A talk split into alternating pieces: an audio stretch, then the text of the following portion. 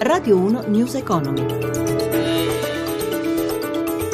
Buonasera da Sandro Marini. Martedì nero per le borse europee con i listini penalizzati dai dati sul PIL statunitense e dalle incertezze relative al negoziato sul debito della Grecia. Ma vediamo subito come si è chiusa la seduta. Linea a Milano a Sabrina Manfroi. Buonasera Sabrina. Sì, buonasera a voi. Proprio così il prodotto interno degli Stati Uniti, il prodotto interno lordo è cresciuto dello 0,2% nel primo trimestre, l'attesa era per un più 1%, il dato dopo che è stato diffuso ha pesato molto sui listini già deboli. Vediamo subito le chiusure, la peggiore è stata Francoforte meno 3,21%, Parigi ha perso il 2,59%, Londra meno 1,20%, Milano meno 2,28%, molto più limitate le perdite per quanto riguarda Wall Street che comunque attende le decisioni della Federal Reserve. Penalizzati tutti i comparti, maglia nera Fiat FCA che perde il 4,65% dopo i conti, male anche Popolare Milano, Prismian, Finmeccanica, tutti i ribassi tra il 3,5 e il 4,5%. Rendimento invece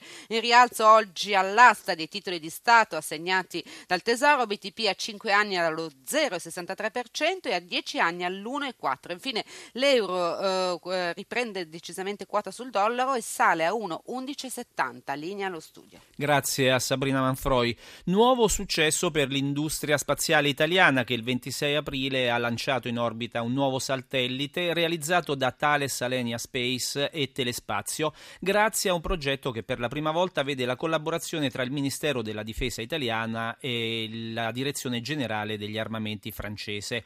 Un progetto ambizioso che però si accompagna a qualche preoccupazione per il futuro. Sentiamo Elisio Prette, amministratore delegato di Thales Alenia, al microfono di Anna Trebbi.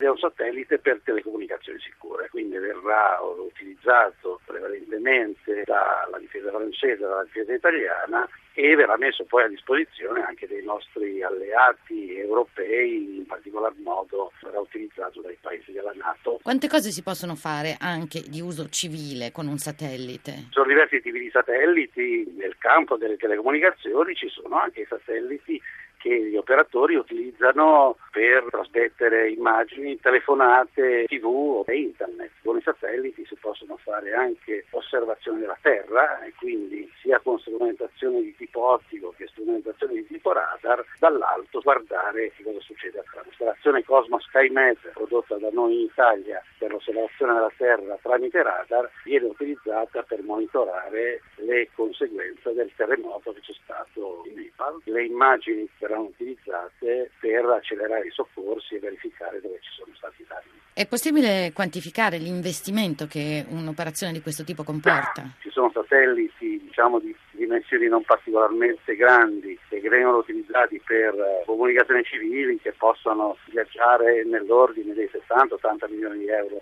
Satelliti che eh, prevedono eh, osservazione della Terra, quindi che imbarcano sistemi molto sofisticati sia ottici che radar o satelliti di telecomunicazioni sicure, hanno costi decisamente più alti. Ma il lancio di questo satellite è il preludio a ulteriori passi? Quali prospettive apre? Per quanto riguarda la componente italiana di Thales Space, questo è il risultato di diversi anni di lavoro e conferma le competenze tecniche che sul mondo delle telecomunicazioni sicure oramai raggiunto. In prospettiva qualche preoccupazione l'abbiamo perché oggi non abbiamo un progetto sul quale poter continuare a lavorare e a utilizzare queste competenze. Ma perché mancano i progetti, perché mancano i fondi, perché mancano le collaborazioni? La difesa oggi con questo è il terzo satellite che è in orbita, non prevede di fare investimenti sul tema delle telecomunicazioni sicure da qui a alcuni anni. Fanno affidamento sul Sicral 2 che durerà 15 anni? Beh, eh, sì, Sicral 1 che è stato lanciato diversi anni fa, di fatto è già alla fine della vita operativa, quindi sicuramente la difesa nei prossimi 4-5 anni avrà bisogno di un altro satellite, però voglio dire 4-5 anni non sono 4-5 settimane. Verso l'Expo. I consorzi di bonifica italiani parteciperanno all'Expo presentando un sistema basato su app che permette un risparmio medio del 25% nell'uso dell'acqua in agricoltura. Il servizio è di Vittorio Cota.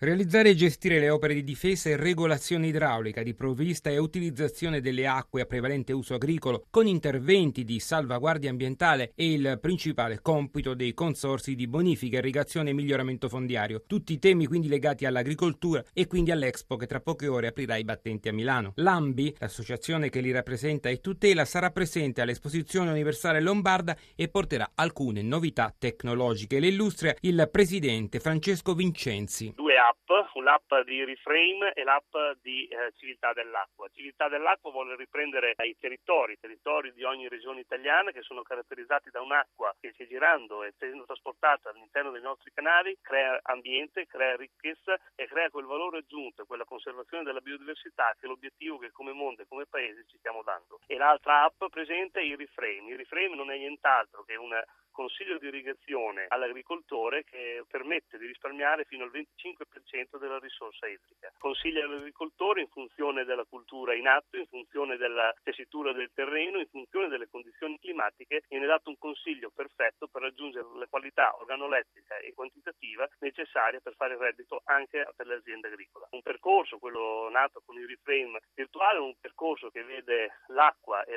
l'uso sostenibile della risorsa idrica su questo tema che noi vogliamo dare delle risposte perché la sfida globale sul risparmio dell'acqua la vogliamo dare anche noi. Con il vostro contributo alla difesa idrogeologica e alla salvaguardia dell'ambiente. Nel nostro paese si sta cercando di cambiare mentalità e di cambiare passo, si sta passando dal concetto di emergenza a un concetto di prevenzione, che è un concetto che Ambi sono diversi anni che chiede al nostro paese uno sforzo per farlo. Per fare questo occorrono risorse ma occorrono progetti. Ecco, come consorzio di bonifica ci proponiamo ad essere il braccio collettivo dell'unità di missione abbiamo tanta progettualità e abbiamo le competenze e la conoscenza del territorio. E prima di chiudere ancora una notizia presentata oggi dall'ANCE, l'Associazione Nazionale dei Costruttori, e consegnata al governo la piattaforma di opere rapidamente cantierabili, frutto della ricognizione del sistema associativo su tutto il territorio nazionale.